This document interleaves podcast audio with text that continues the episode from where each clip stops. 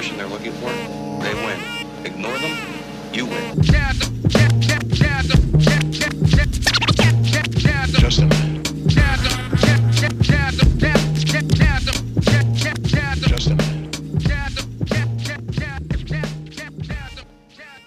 Welcome, everybody, to the Creative Community Podcast, where we discuss the intersection between the arts and Israel. I am Ari Ingel, the Director of Creative Community for Peace, and today's guest on the podcast is an actress, artist, public speaker, and activist. She has starred in television shows such as Arab Labor. She has played Eliza Doolittle in the Israeli opera production of My Fair Lady. She's represented Israel at the Eurovision contest. She's released countless albums, EPs, and singles. And she's even been awarded a Peace Prize for her work to bring Jews and Arabs together. We are very excited today to have the legendary Mira Awad on the Creative Community Podcast. Mira, how you holding up over there? Wow, feeling amazing that I was just called legendary. Thank you for that. So, not to talk too much about COVID, but you know, how, how have you been dealing with the craziness? And is, is things opening up finally over there? Well, we're starting to come out of quarantine and um, things are starting to function again. Uh, now they said that we can start maybe uh, having concerts or events uh, with a lot of regulations and a lot of limits, but uh, maybe mid June things are gonna start happening again. You know how it is though. It's gonna take some time until things are rescheduled and scheduled and whatever. And so we'll have to be patient. Yeah. I try to fill my time with a lot of things that I've been wanting to do for a long time and trying to take it easy. It's not always easy. Were you working Um, on your music during your quarantine time or writing things or what, what were you So- working on? Yeah, so the thing is that I had started releasing new songs from a new album when the year turned. So in January, I released the first song of my new album called Human Woman. Uh, it's a double album. And I, I was planning to use all this year, you know, I was the plan was to release a song a month, which is very was a crazy schedule, but we were doing it. And then COVID, you know, and then coronavirus hit. So I stopped everything and I sat at home because there was no point in promoting anything new when you couldn't schedule any events or any concerts or any launches. And so I stopped it and I was you know waiting to see what's happening and then it took longer than I thought. So it it wasn't easy. I I really my mood my mood went up and down until some point where I said okay let's just make music and I put the album aside, but started doing producing new stuff with you know the spirit of the period of time. So I did these songs where I So had it's going to be a triple album.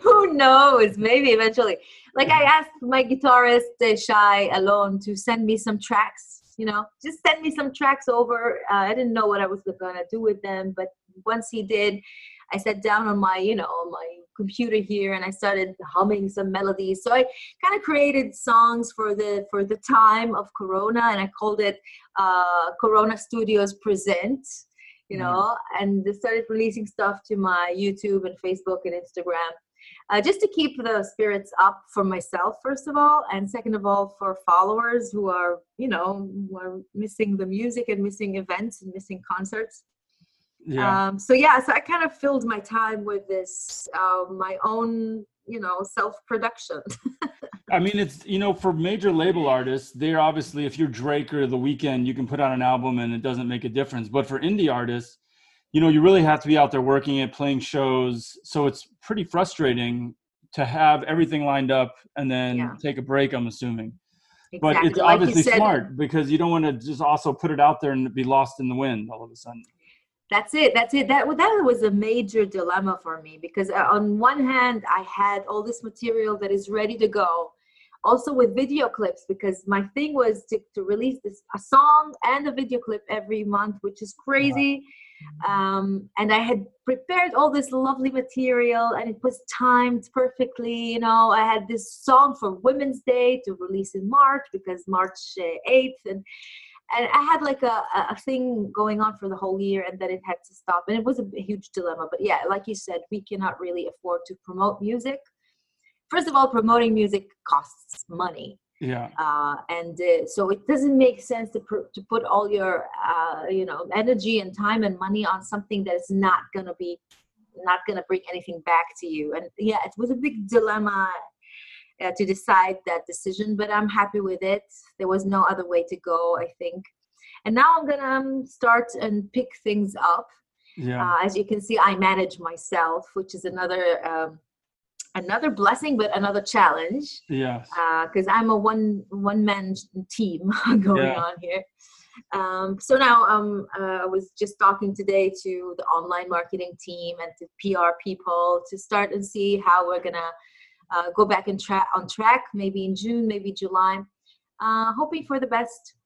And for indie artists, it's a whole. There's exactly as you laid out. There's all sorts of other things at play. Being your own manager, to your own publicist, to your own social Yeah. media person. So it's exactly if you're everybody's locked down, it's tough to to try and do all of that. So you were born in Rame, right? Is that the, how you pronounce it properly? Which is That is- that is. village, right in the Galilee. Yes. What was it like It is. growing up there?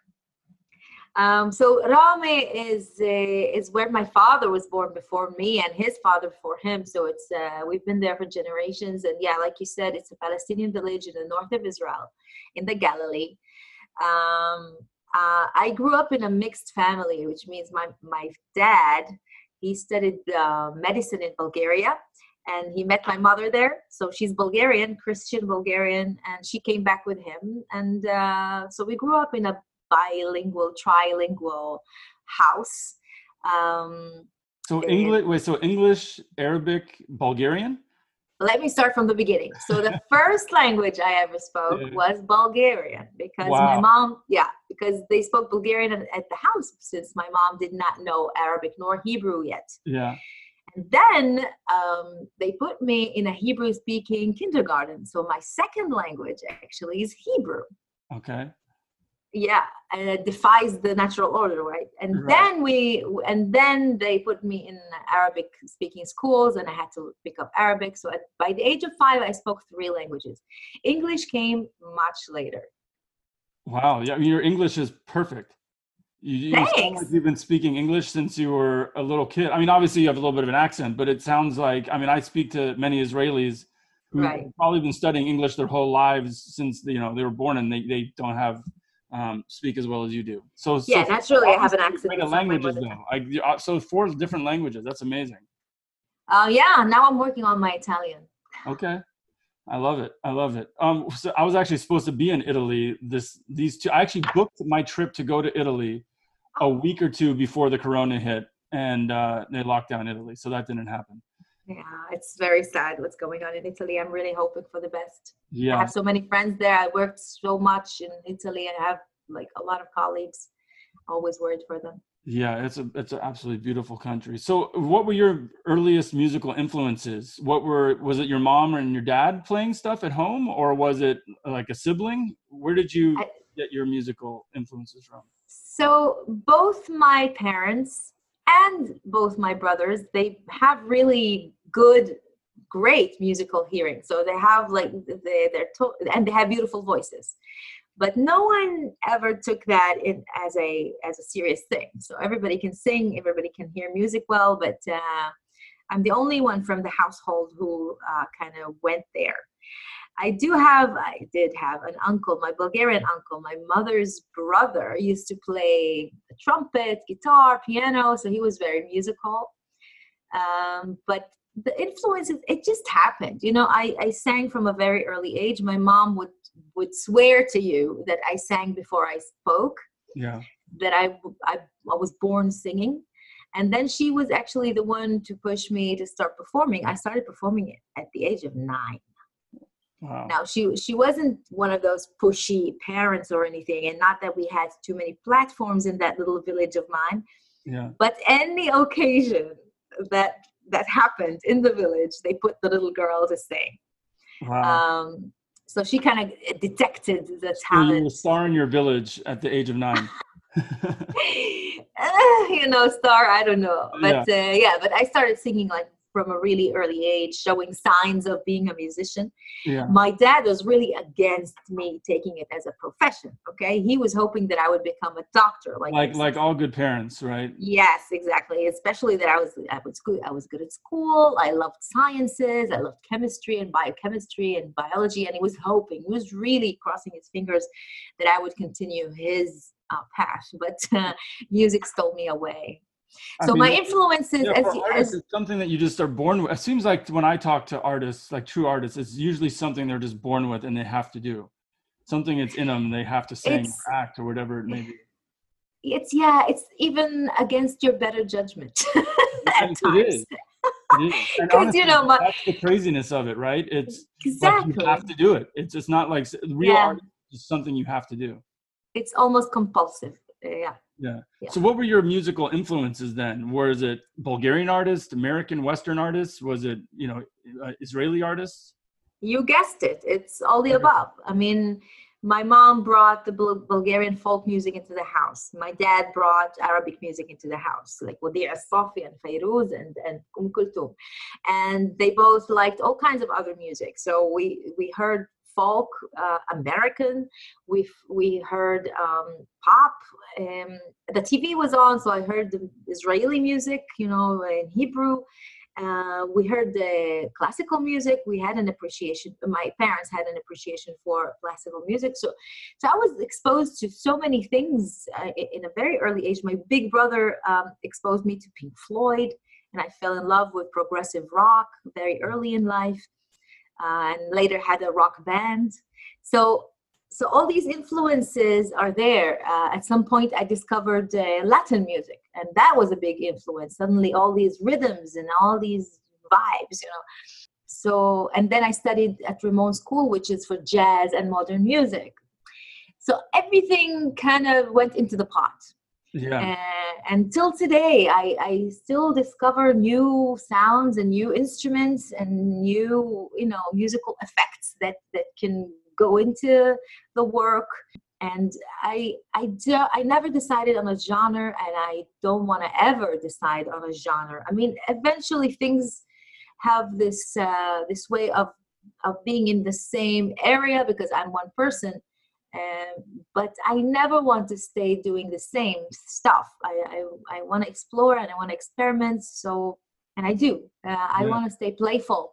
I think one thing in life I want, I wish for myself, and that's to stay uh, like a little child, to stay playful and, enj- and and keep enjoying the making of the music and the performing of the music. And that's and that means not to turn it into something more of the same, but Yeah. to keep it fresh and keep and it that's the beauty of music that you can explore different sounds. There's no boundaries Yes. when it comes to music. yeah. which is which kind of goes back to what we're talking about where art you know something in you to create is to have like these limitless bounds you know as opposed to uh, you know more of a corporate profession or being a doctor Yeah. and you do this one thing yes.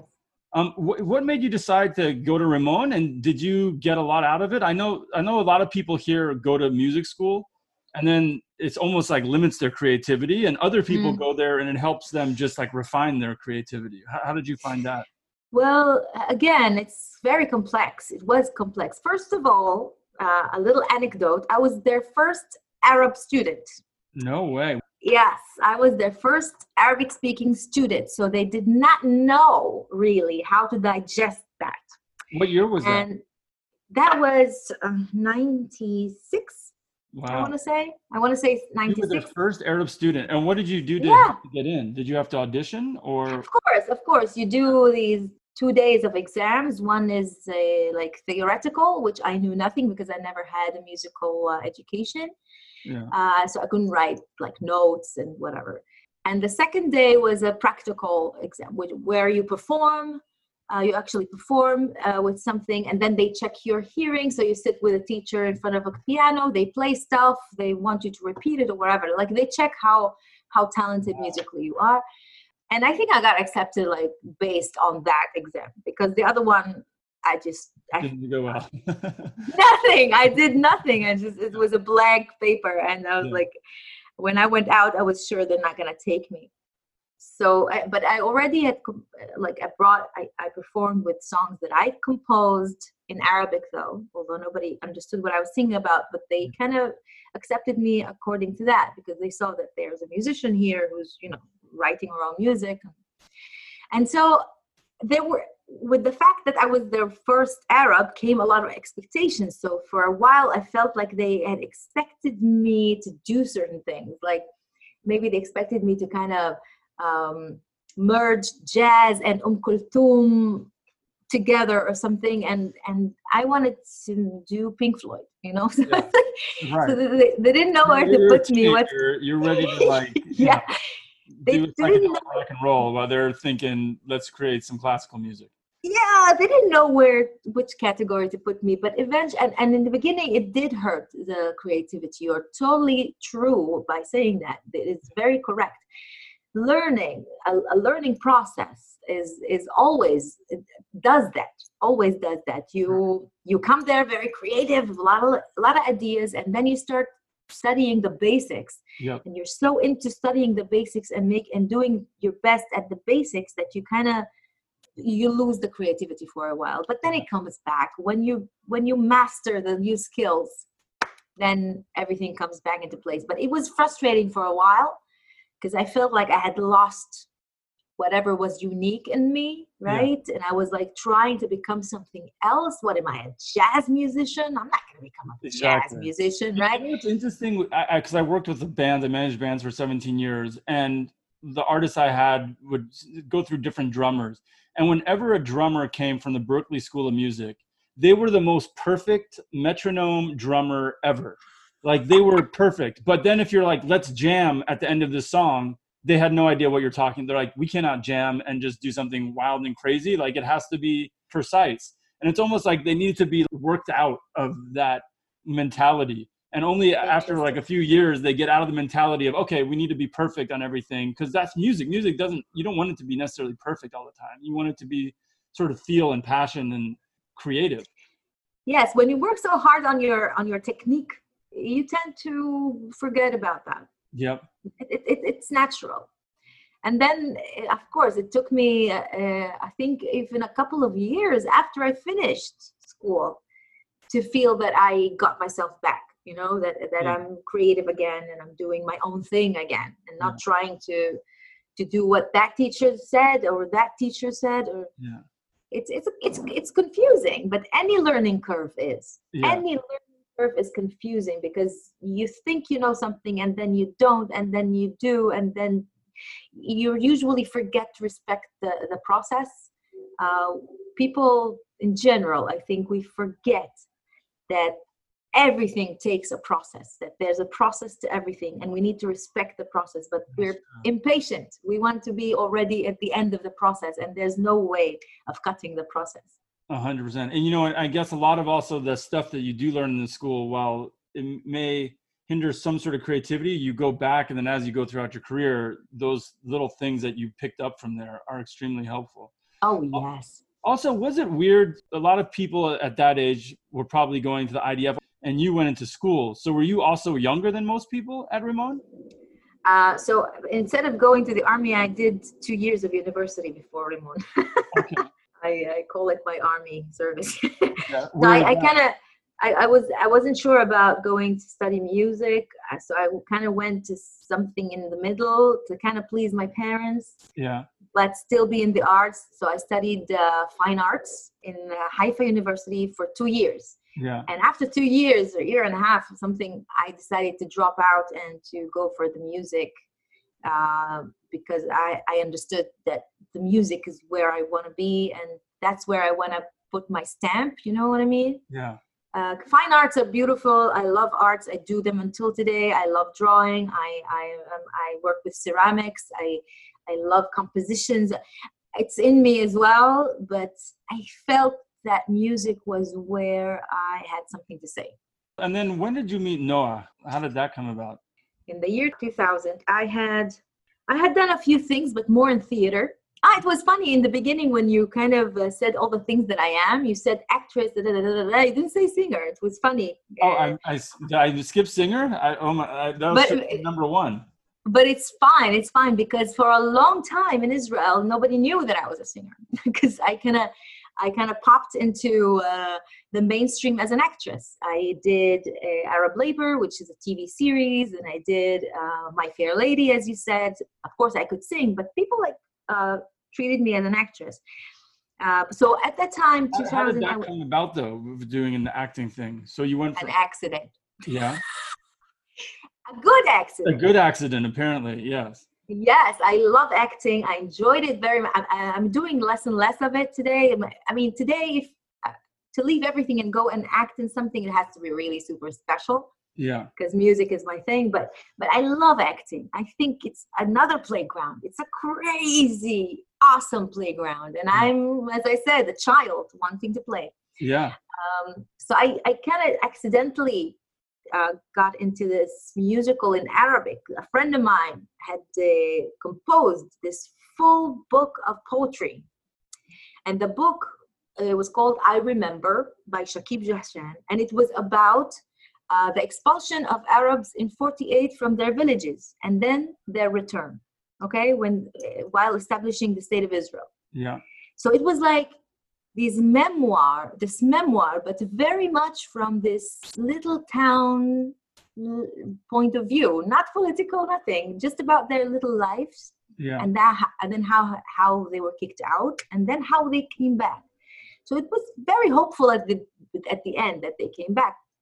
Anyway, this guy composed the whole thing to music, and he he's, he came to me. We know each other from like childhood, just from my village. Nabil Azar, his name was, and he said, "Okay, Mira, I need you in this because I don't have too many singers, you know, female singers around." And I told him, "What do you want from me? I'm not an actress. I, I can't do. No, no, no. You'll just stand there and sing, right?" This is what Yeah. he said. What he said, but then I had monologues and scenes and whatever, and I loved every minute of it Nice.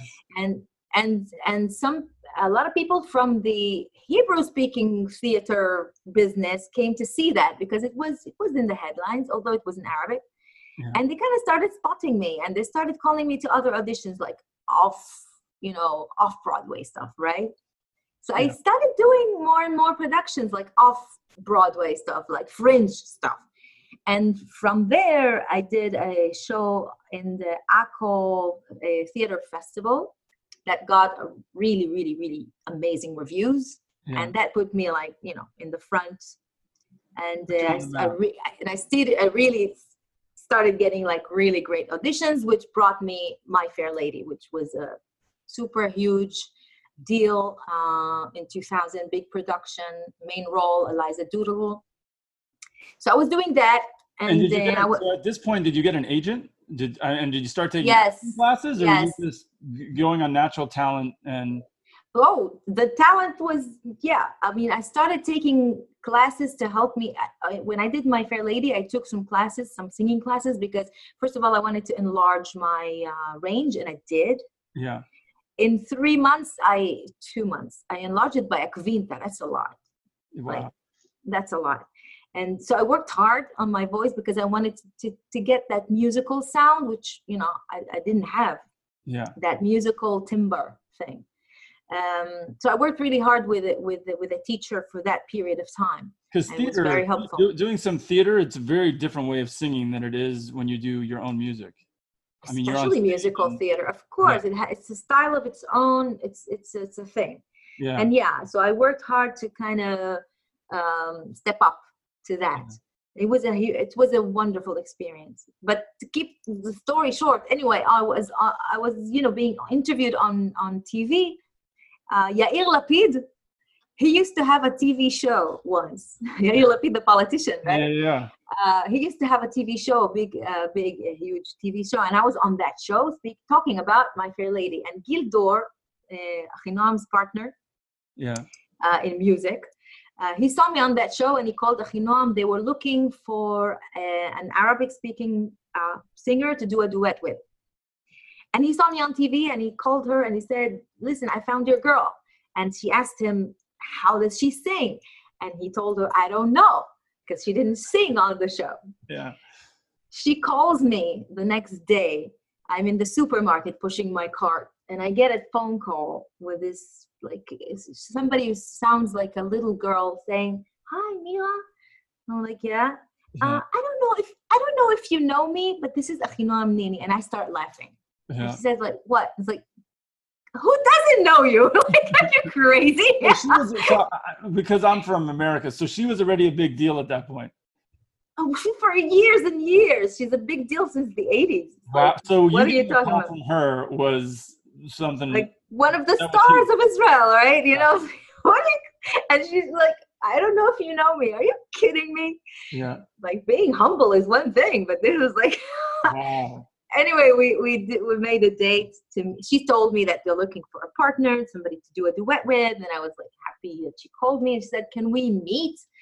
Uh, so we can try things out. And they came to my apartment, my Tel Aviv apartment, and it was just love from first sight. We sang the song. We did the first duet we ever did together was "We Can Work It Out," the Beatles song, Nice. and we did that. We did that on the spot in my living room because you know it's the Beatles. Who doesn't know the song? I mean, we- you know, we might just- as well start with one of the greatest songs, you know. written. yeah, and, and we just did it, and right? and we already had like two vocals and like everything was like in place Yeah. look at each other She's go. she goes like okay see you in amsterdam to record you know because she was recording in Yeah. amsterdam that's the beginning of the of the whole So did you go to Amsterdam?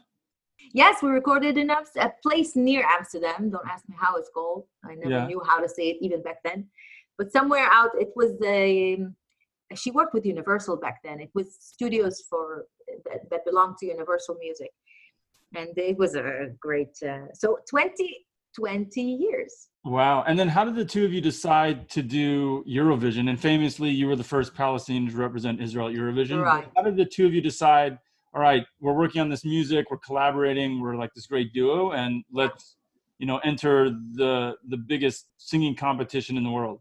yeah so I, as we said like we, we were working together already performing all over we recorded a second duet for my album called the word so we had already like doing stuff together and then in 2009 actually achinoam got offered to go to eurovision they called achinoam nini and asked her to represent israel in the eurovision So not even audition. They just said, we want you no to. no no yeah it was one of those years where they just decided and Yeah. and she actually did not want to. And then she thought a minute and said, "You know what? Uh, I might do it if I go together with Mira, Yeah. and then we bring our own message. We write our own song. Wow. That's the thing. So if we go together, way. So there must be another way was written by the two of you. Yeah. Which is, I mean. Eurovision almost never has that. At least, I mean, most Yeah. artists, it's always there's some sort of writing team behind Right. some sort of production. right? For us, in order for it to be a continuation of what we're doing and not just another phase altogether, uh, it had to it had to come from us. It had to for both of us. And then she called me, of course, and I was like, Achinoam, do you know what Eurovision is? Do you know what we're you're getting yourself into? It's like it's nothing like we've ever done. It's nothing like anything we've ever done. It's a whole total other platform. Other it's a, it's another planet. Yeah. I mean, almost like 200 million people tune in to watch Eurovision. It's bigger than not only that, not only that, it's the style of things. It's a Yeah. big show. It's insane. Huge. How was it? What was the experience like when you guys did it?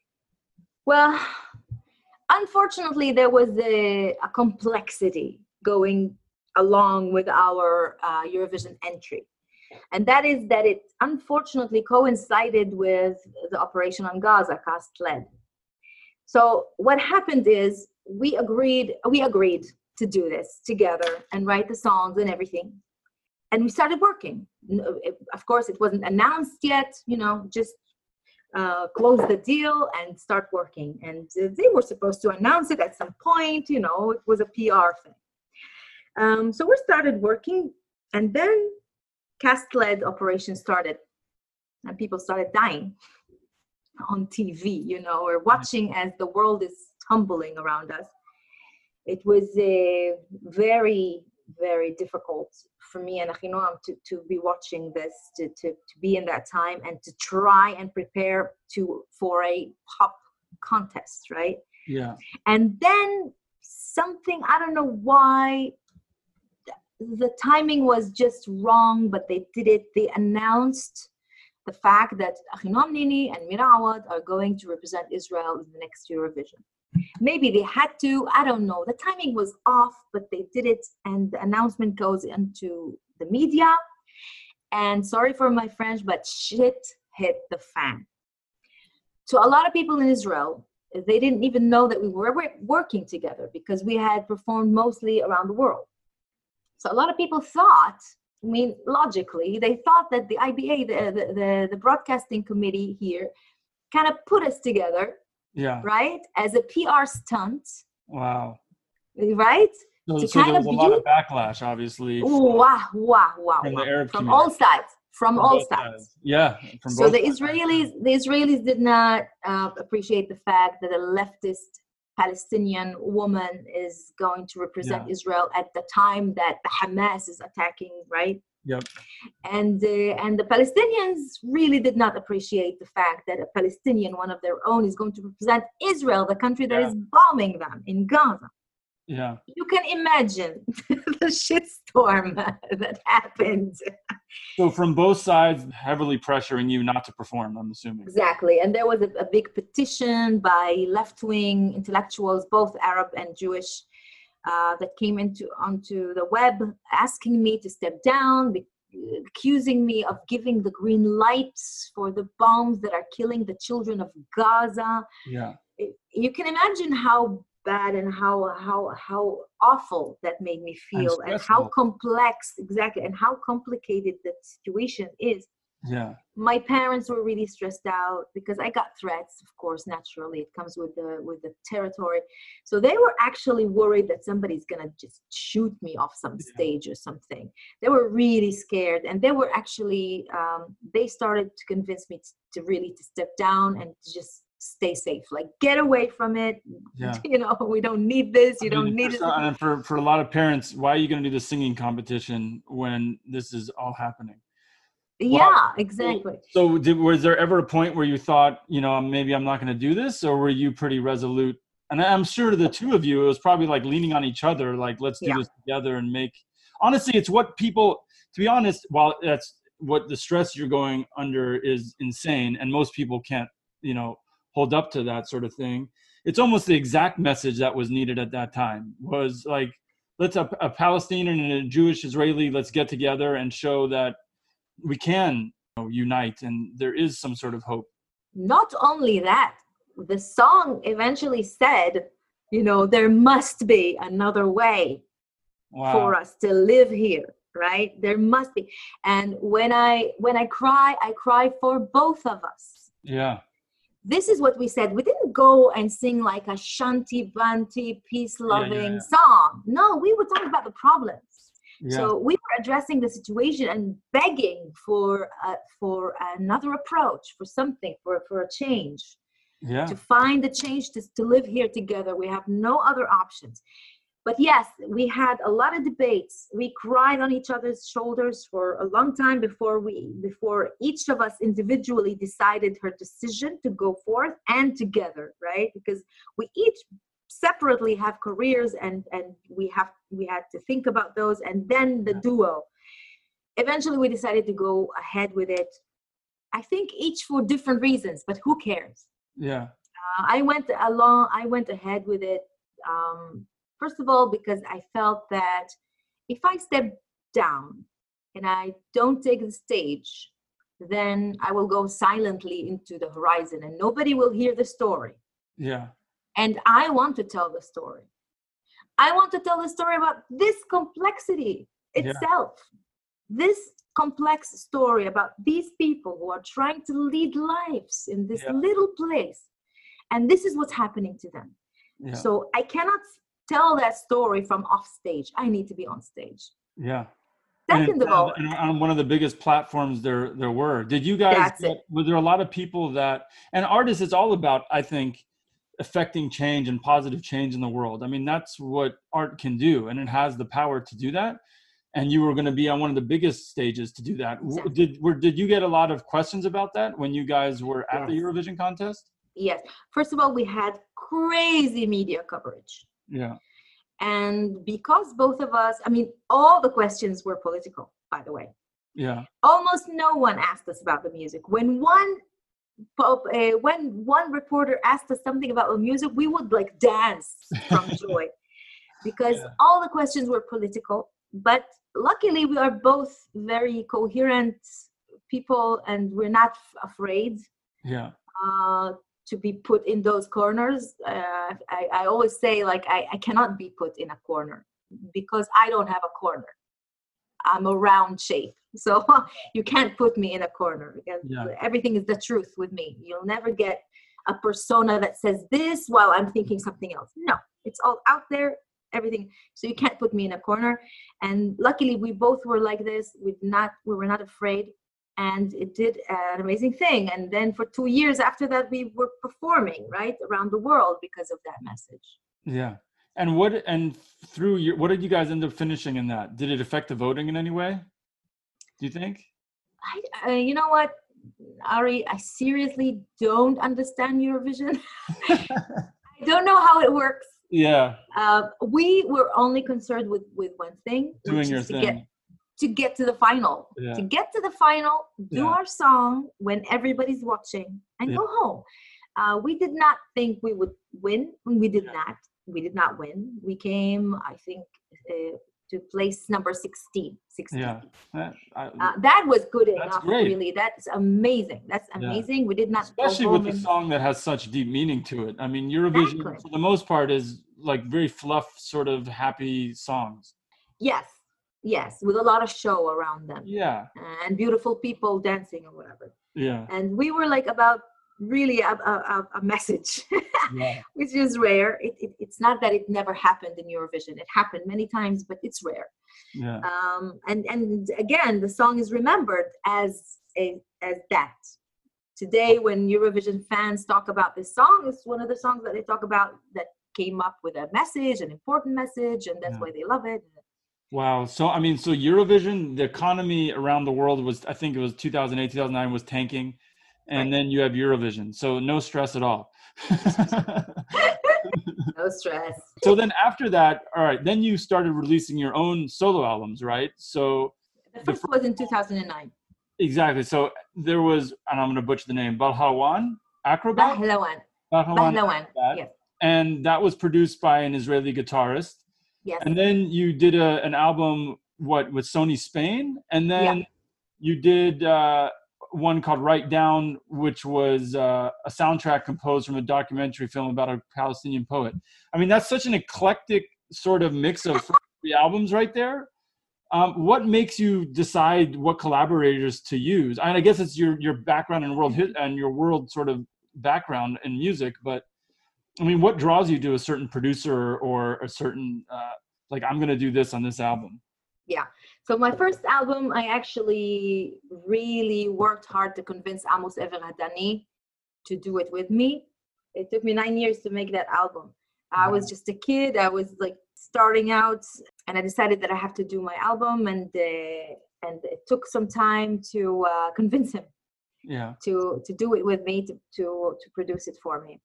Uh, so that was really my choice. The second album was a totally different story. Uh, and the second album, so I did Bahlawan Acrobat, and of course m- my mind was set to find a big label, uh, to be signed. You know that was the dream Yeah. back then, right?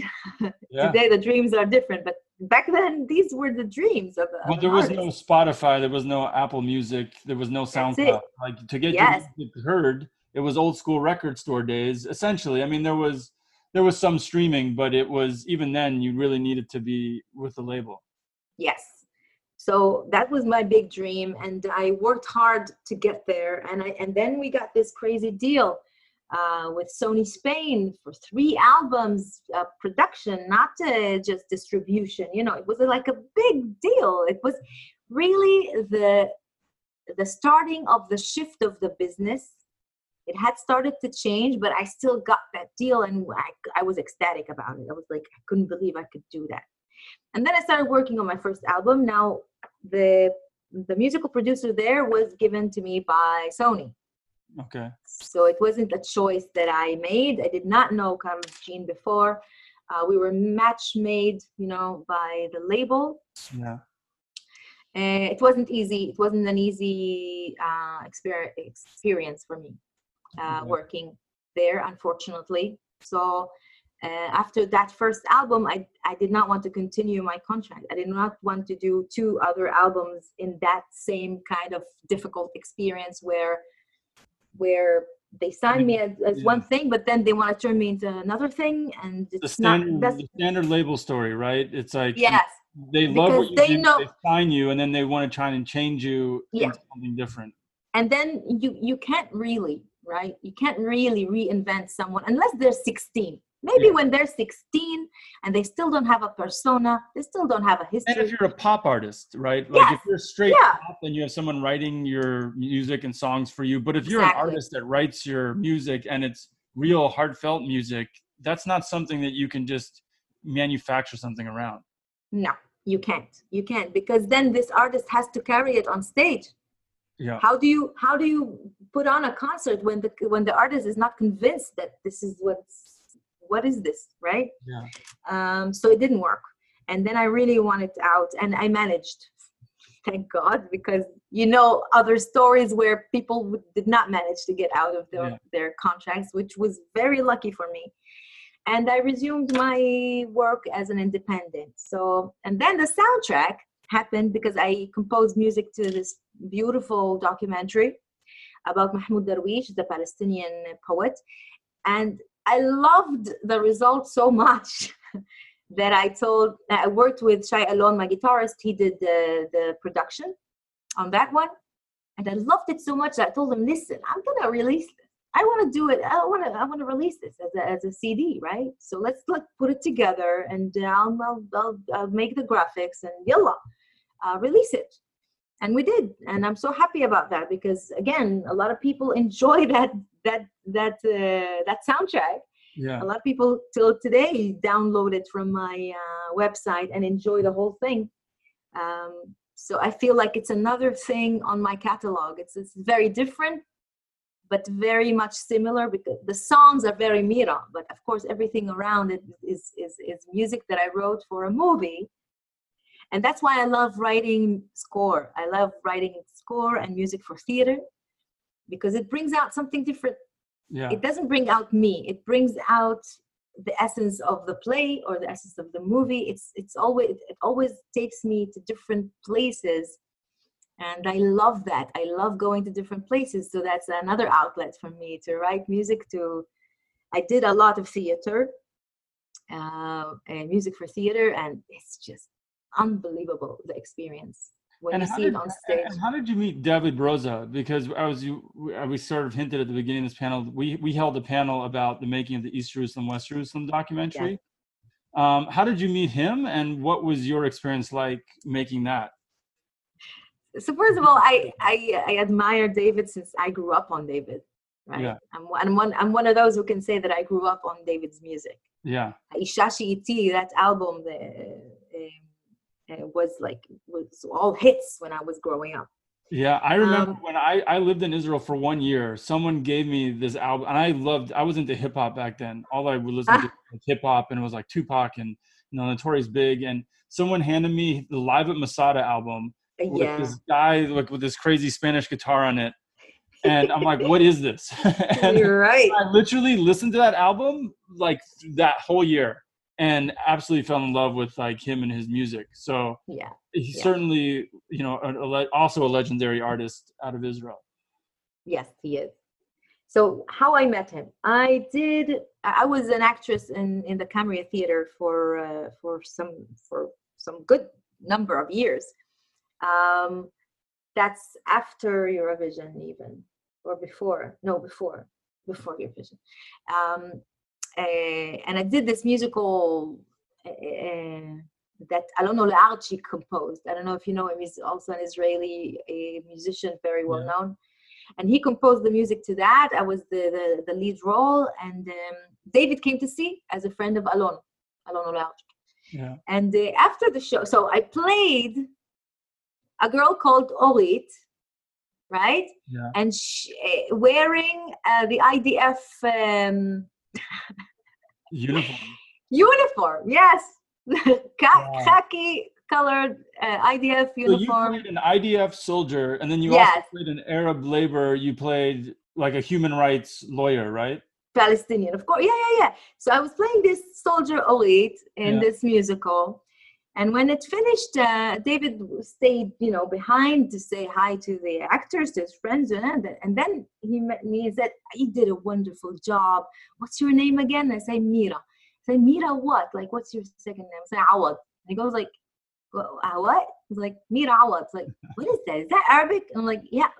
You're Arab? He was like, he was in shock. What? You just played a, a soldier in the IDF. Like, yeah, yeah, that was the role. What? Well, he was like, wait, he went crazy, and that's it. It started. We started like, that's where it started. Yeah. And then years later, he um, invited me to do something together. I can't remember what was the first thing we performed together. And then again, uh, when he wanted to to record Ramallah, Tel Aviv for the East Jerusalem, West Jerusalem, he called because the whole project was uh, bringing these Palestinian artists and Jewish artists together in the Yeah. studio in East Jerusalem and to, to do music together. So he called and he said, uh, I would like to do this song with you. I was in New York. So I dropped by Yeah. uh, his house in New York and we did the song just in 10 minutes.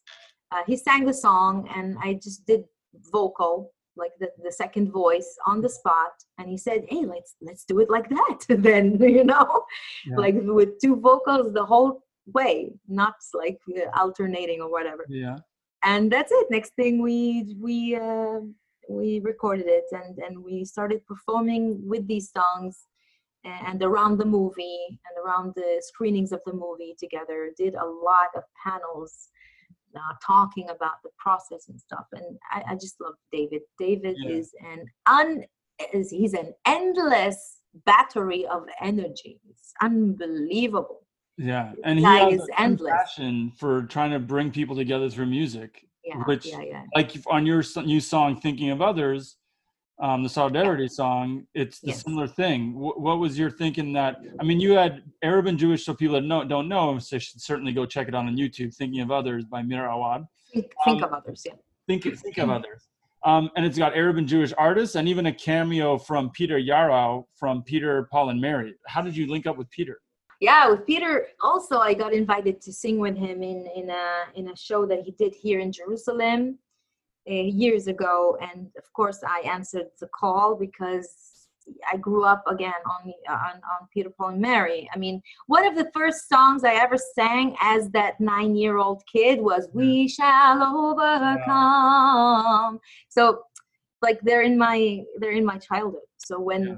someone an agent whatever called me and said peter yarrow is in the country. Do you know who that is? I'm like what? are you crazy of course i know. And i ran there and i did the show with him. And we became friends. But think of others is a song again by mahmoud darwish the palestinian poet i just told you about. Yeah. and uh, i encountered that text and i knew that i had to put it to music. And it happened really quickly that i put it to music. And then i released the song in arabic. And and it became like there are songs that become an anthem you know what i mean yeah. I didn't know I didn't know that this song would catch, but it did. And in all my concerts where I sing it, I sing it in every concert now. I started incorporating Hebrew and English in the song. And then one day I told I said to Noa, "Akhi Noam, Noam, do you feel like doing maybe a translation of this? And she jumped on the idea. She totally was into it, and she did Yeah. this um, the amazing translation into English, which sounds like the song was originally written in English. Yeah. And we started doing it in the in in our concerts together. But then I said, I want to record this, the second version, you know, the English version, but I Mm. want to make it bigger than me and you. And I and then I had the idea of bringing as many uh, singers onto it, uh, just as that message, you know, that we're thinking of others, of Yeah. each other. Uh, so, so that was the sentiment behind it. I just felt that this is a song that has to be sung by both um, people, Yeah. by a lot of voices. And then we opened it up for rap in Arabic and Yeah. spoken word in Hebrew. Um, uh, and it and it really became a gem to me. And is that and is the theme of this album some surrounding that, or what's the theme of the new album? So yeah, yeah. As I said, the album is a double album. One of the parts is called Human, Yeah, uh, and the other is called Woman. So Human deals with human emotions, with human solidarity, uh, and Think of Others is one of the songs on that. Uh, on that, and of course, uh, all the song, all the other songs have to do with these issues of human solidarity, and and how I feel about that as well and about also human atrocities. So there's a song called Insan, Human, yeah, which I wrote about what's going on in Syria. We we managed to forget that it's still going on. it's true. It's true, right? But it's still going on. Yes, I mean, And- cor- especially with Corona, that's all the news, and also Yeah. with obviously certain countries like America has been sidetracked by our president, where they don't talk about anything but that, and it's amazing how news, real news stories of like what's going on in Afghanistan and Syria and other places Exactly. just fall to the Exactly. wayside. So it's it's also about human atrocities and how we can how the world just keeps spinning and our lives keeps going on while these atrocities are happening. Just i mean to you it's really far. To me it's next door. It's crazy. It's these crazy. people are dying next door like Yeah. by the thousands. I'm like i'm appalled by it every time i think about it. So that's human. Now the other part is called woman. And woman deals with my narrative as a woman uh, my feelings as a woman and about woman empowerment so there are songs there that come from really the deepest place in my heart of rage even against what is still going on with women around the world. Yeah, i'm not i'm not only talking about third world okay where we know that women are not are not No, I equal mean, and and I are mean, treated as property. I'm Yeah. even talking about the western world. Yeah, I mean, America still hasn't had a female president. i want little girls to never never feel less than a little boy. I want little girls not to feel that their clothes and their bodies are being judged from the age of 11 Yeah, what is that about? And have to aspire to some sort of look that's put out there. For for example. especially these days with Instagram and and you know Snapchat, where it's very visual, and you have these influencers and celebrities posting and this glamorous shots, and I think it's both like what they like what you're supposed to trying to look like, which is ridiculous, and it's also when it comes down to money, it's you have to if if you don't aren't the richest person in the world on a yacht like does your life suck right? It's, it's right.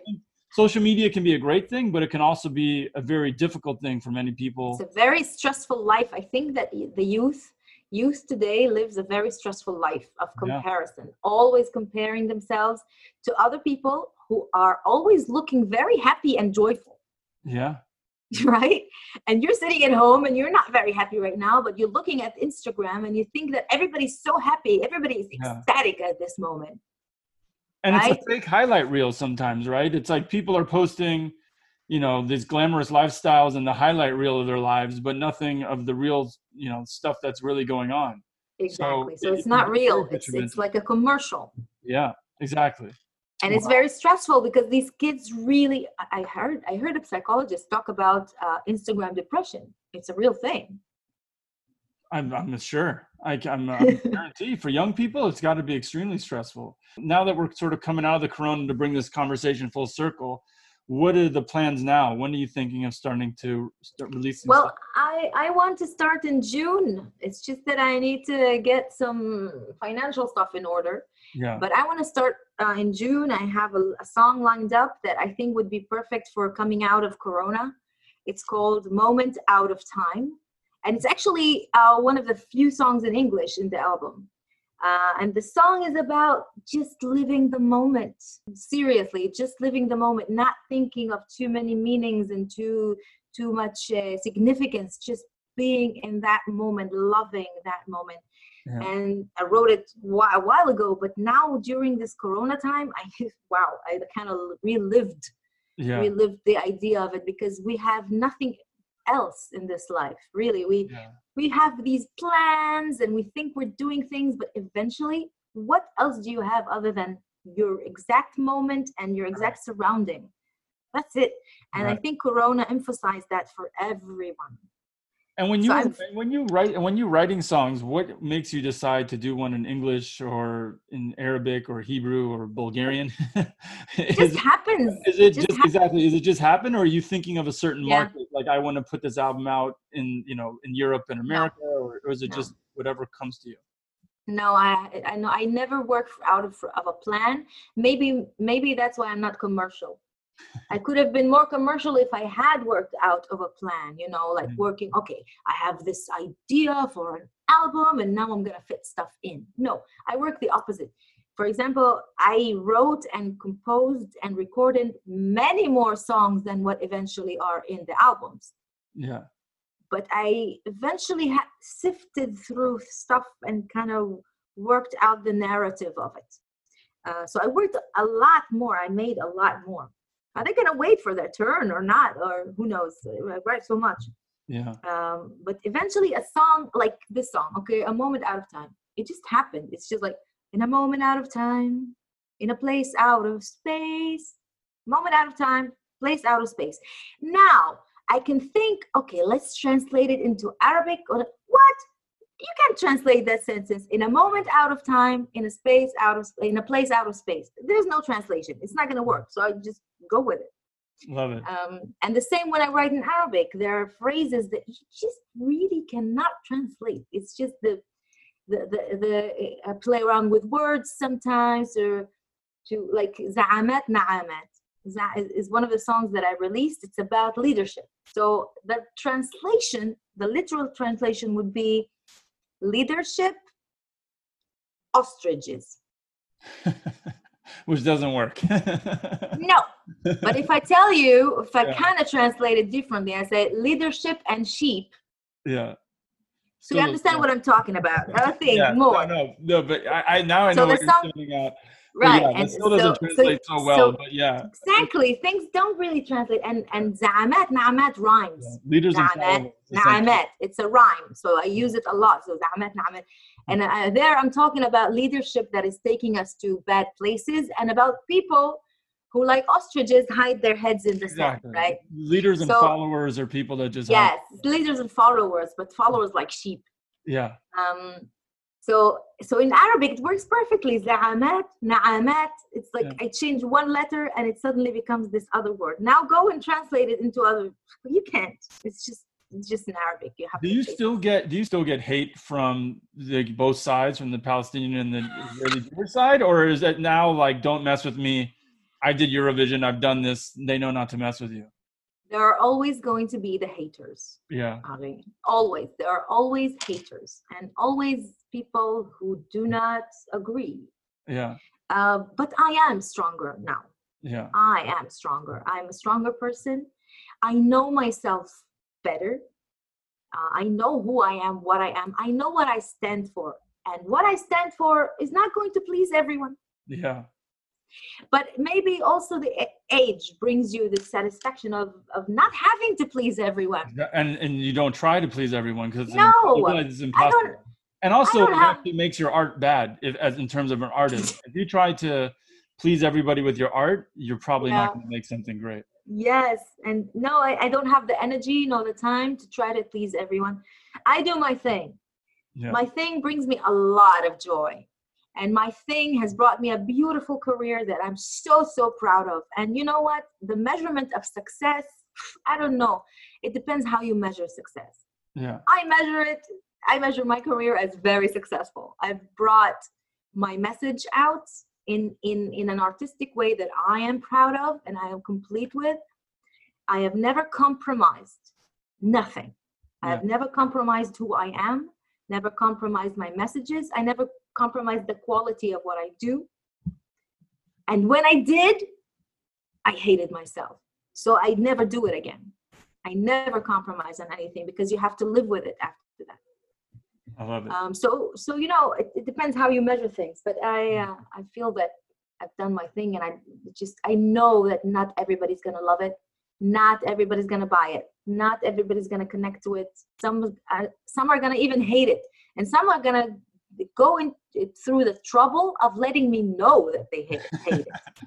Especially with Twitter and Instagram. Anybody, exactly. someone with Like, an alien profile, they're- you know, they're gonna type it someone with a you know their dog as their profile picture will tell you, and only one name listed will tell you the most uh, exactly how they feel. And they exactly should be, clearly, they should be listened to. Um, exactly we like to end the podcast where I list just five things, and you can say whatever comes atop your head. It could be a word that you associate with it. It could be a sentence, whatever it is. Ooh, a game We'll yes start with this: the most influential either artist or album in your that has had it on your career, not your own, like uh, you know, the yeah yeah yeah. I, I I don't know if you're gonna like this, but I have to say uh, the wall for Pink Floyd. Okay, you know, Roger Waters.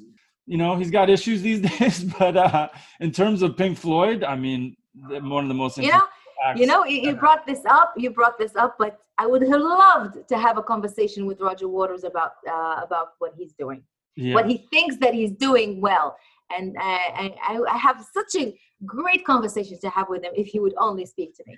I mean, Waters, call me. yes maybe we'll make that happen because honestly i think i think what gets lost in people like that who support the boycott movement and now we're sidetracking a little bit is the people's voices they should amplify are people like your voices that are trying to use music and the arts to bring people together instead of amplifying people that are just trying to build more divisiveness not only that even i respect roger waters and i think what he's trying to do is very right.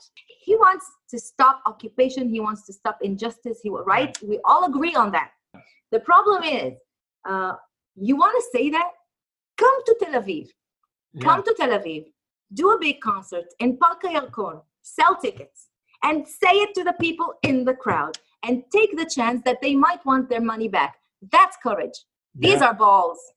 Don't sit there in London or wherever it is. I love you, Roger Waters. I love you. I admire work, but don't sit your ass there and tell me what to do with my Palestinianism and my Israelism. Okay? Don't tell me how to act in this complex shithole of a place and a complex situation. You do not teach me what to do and how to act.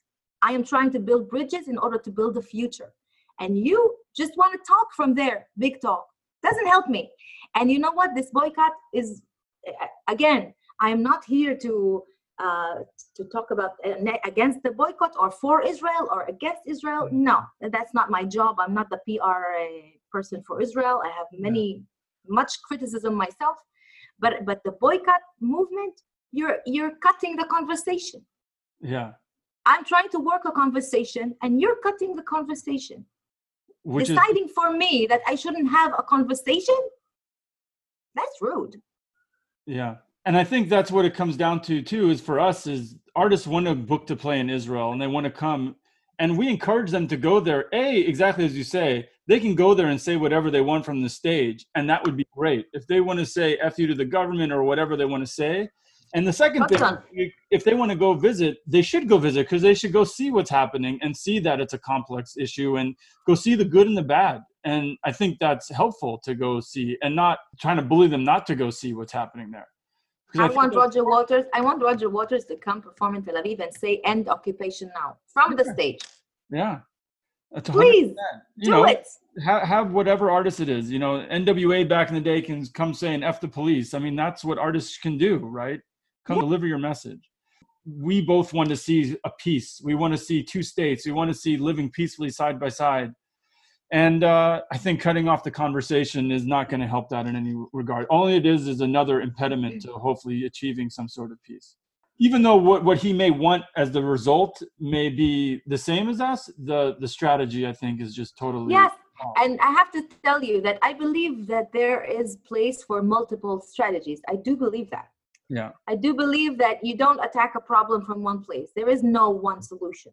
yeah There are many, many, many solutions, and everybody's working from their own uh, corner. And eventually, somehow, it leads to that point. It's never led by just one uh, segment of the people. It's all, all, all the time. It was always like this, and it always will be like that. That's why people are different and bring different opinions. This is how human history has worked until now. It will be go on working. Therefore, I, I everyone is entitled to their own opinion. I just Yeah. don't like when that opinion means that the other opinion cannot exist. hundred percent. Well, we're gonna try and set that up. Uh, I'll, I'll work on getting that meeting together. Um, all right. So oh man, I'd love that. five things. All right. So do you prefer falafel or shawarma? oh, that's a difficult one. Falafel. Okay. All right. If you could live in any city outside of Israel, what city would you live in? Hmm. Somewhere in Tuscany. Oh, yes. Beautiful. What's the best movie or television show you've seen recently that you recommend for other people? Oh God, I can't forget the name. We Okay, I'm gonna tell you what it's about. Yeah. About the five kids who got arrested in Central Park Oh, and locked. when, when they see us, I believe it is. Yes, yes. Yes, very Wow.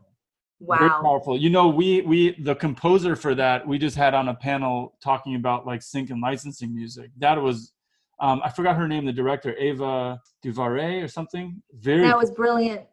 It Yeah. enraged me. It, it it enraged me. It touched me. It made me sad. It made me. It it made me a lot of things. It was brilliant. Have you ever seen a documentary on a kid named uh, Kalief uh, Browder?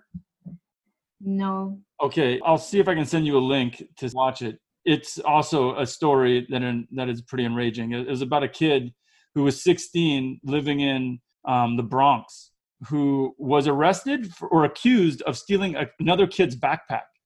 And they Okay. put him in prison, but his mom couldn't afford the bail. So he spent three years or something like that in one of the worst prisons in New York, and eventually like came out and committed suicide. I don't think I want to see that, Ari. I'm depressed enough with the world. yeah, I get, I get. Jesus, man. Yeah. It makes me That's crazy, injustice. these stories. Once again, injustice is everywhere, right? It's amazing. It doesn't matter what country you live in. There is injustice. I just read in the news right now about this guy who got choked to death by a cop Yeah, in America. yeah, A black man. yeah. Uh, uh, the policeman was holding him down with his Yeah. knee, and Yeah. the guy was saying, "I can't breathe. I can't breathe." Yep, Kidding me? I I go insane when I hear these things. yep. It's it's absolutely crazy. Anyhow, all right. Well, with that, we we, we end on With that, note. with that We, optimistic note. we were supposed to end on something happy to watch or see. So instead, we end on that. Um, anyhow, thank you so much. Thank you. Um, it was an honor speaking to you. I'm looking forward to hearing the, the new music when it comes out. Thank you very much for having this conversation with me.